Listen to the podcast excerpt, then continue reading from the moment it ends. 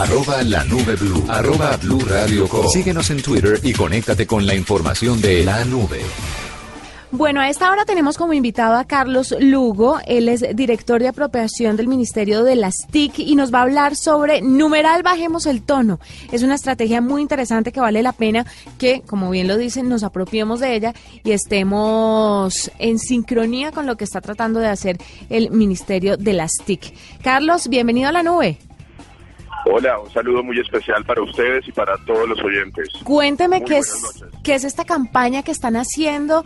Bajemos el tono. ¿De qué se trata? ¿En qué consiste?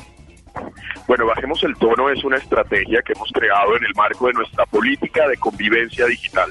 Es muy importante informarle a todos los oyentes que como objetivo del Ministerio de las TIC también nos hemos planteado construir el civismo como regla general en la conducta en las redes sociales. Y a mí me gustaría hacer un poco de contexto de por qué tomamos la decisión de desarrollar una estrategia como esta.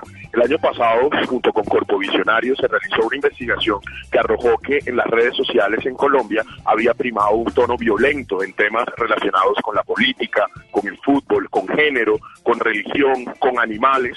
Y a partir de ahí diseñamos una estrategia que se compone de dos partes.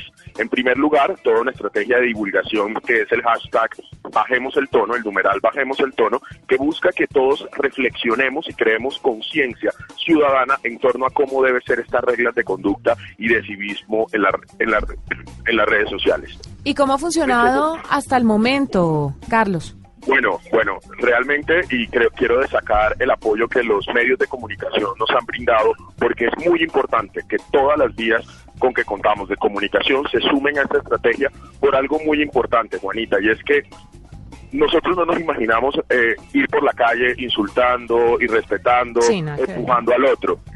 Y no hay diferencia entre el comportamiento de nuestra vida análoga con nuestro comportamiento en la vida digital. Detrás de cada dirección de Twitter, detrás de cada cuenta de Facebook, hay personas y por ello obviamente resaltando que es muy importante la discusión, el disenso, se puede crear civismo y el civismo permite que en un tono reflexivo y en un tono de respeto podamos debatir, discutir y dar nuestras opiniones en las redes sociales.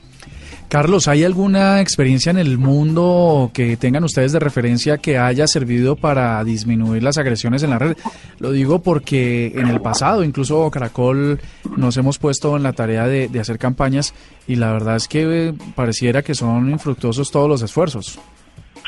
Mira, tenemos, nosotros nos basamos en la parte de comunicación en una campaña muy importante que se hizo en Noruega, donde se buscaba precisamente, apoyado por los medios de comunicación y por las mismas redes sociales, generar conciencia. Pero en Colombia quisimos darle un plus y el Ministerio de las TIC en esa estrategia, y esa es la segunda parte muy importante, también quiere empoderar a los ciudadanos.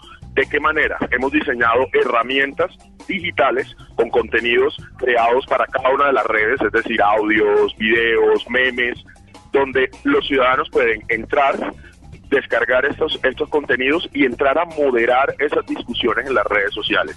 Estamos haciendo una experimentación basada obviamente en evidencia académica, pero donde apelamos a la conciencia de los ciudadanos y de su capacidad de ser moderadores. Creemos, y así lo arrojó, el estudio que hicimos con Corpovisionarios, que el poder de regular las discusiones en redes sociales está exclusivamente en los ciudadanos. Entonces, la campaña es innovadora en ese sentido, en que le proporciona al ciudadano eh, herramientas y por eso creemos que somos pioneros al tener una campaña no solo de comunicación, no solo eh, a través del hashtag, sino dando herramientas concretas a los ciudadanos para que nos puedan ayudar a regular las discusiones en la red. ¿Usted cree que en un futuro puede haber algún tipo de sanción? ¿Ustedes podrían ser aliados tal vez de las redes sociales cuando sea recurrente este tema? Porque cuando hay algún tipo de ofensa, se puede mm, directamente hablar con la red social y decir, mire, me está molestando, se puede acosar por bullying o por otros asuntos. Pero sería muy interesante que el ministerio intercediera por uno para hacer tal vez el proceso un poco más serio, un poco más ágil, porque a veces en la red social, yo le digo, tengo mi cuenta de Twitter, tengo, no, y además hay cosas que deben verificar. Yo tengo mi cuenta, como le contó a usted, Murcia, mi cuenta de Twitter, tengo un problema serio porque alguien me ha reportado por contenido ofensivo y entonces yo no puedo mandar fotografías. Claramente nunca he mandado contenido ofensivo pero entonces estoy bloqueada y Twitter no puede hacer nada por eso. Pero sería chévere tener un mediador entre el usuario de las redes sociales y las redes sociales, que en este caso vendría siendo el ministerio. La posibilidad de la defensa, dices tú, porque es que mm, aquí hay una, aquí hay como una contraguerrilla, como una contrainteligencia es de que el que hace daño reporta al, al bueno y termina el bueno pagando por el pecador. Mira, yo creo que estamos en el marco de algo que es conocido como la sociedad digital. ¿Qué es la sociedad digital? Pues es el conjunto de ciudadanos que interactúa en la economía digital.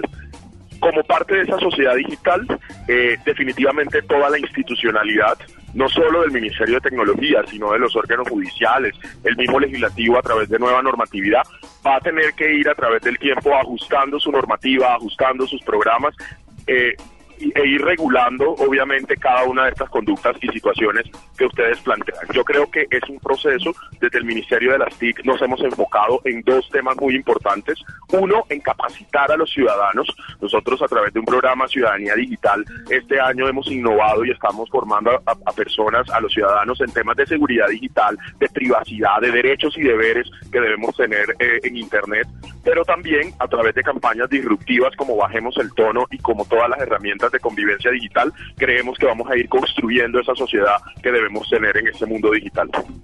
Bueno, no, eso está bien y ojalá que todos los oyentes de la nube se vinculen a esta campaña y de verdad eh, se trata de autorregularse, Juan y oyentes. Mm. Trata de, de si uno no puede sostener una cosa en la vida real, en la vida en la realidad 1.0, pues no la tenga ni en la 2 ni en la 3.0. Claro, porque es que es muy macho el que se esconde detrás de un perfil en una red social, pero vaya, cántele la tabla pues a una persona de frente. Claro, es que, es que podamos ser tan consistentes en la vida real como en la realidad virtual. Y la otra cosa es que nadie... Eh, en, redes sociales salen muchas cosas, se, asimilan muchas cosas fuera de contexto, ¿no?